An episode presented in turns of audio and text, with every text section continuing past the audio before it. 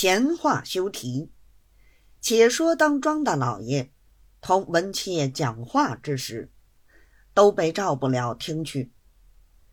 先听见蓝仙做贼，一吃一惊；后来听话，他畏罪自尽。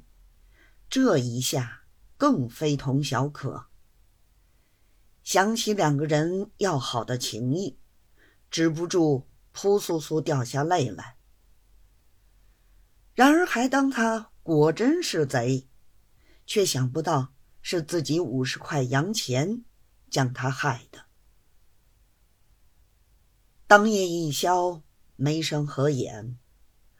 后来打听到船上人俱已释放，蓝仙已经掩埋。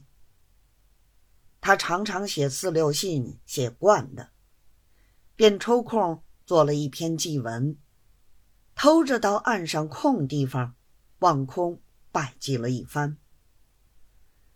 回到船来，又是一夜不睡，替蓝仙。做了一篇小传，还诌了几首七言四句的诗。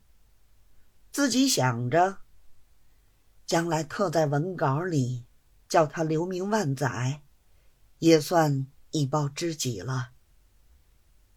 幸亏这两天文七爷公事忙，时时刻刻被统领差遣出去，所以由他一个紧着去干，也没人来管。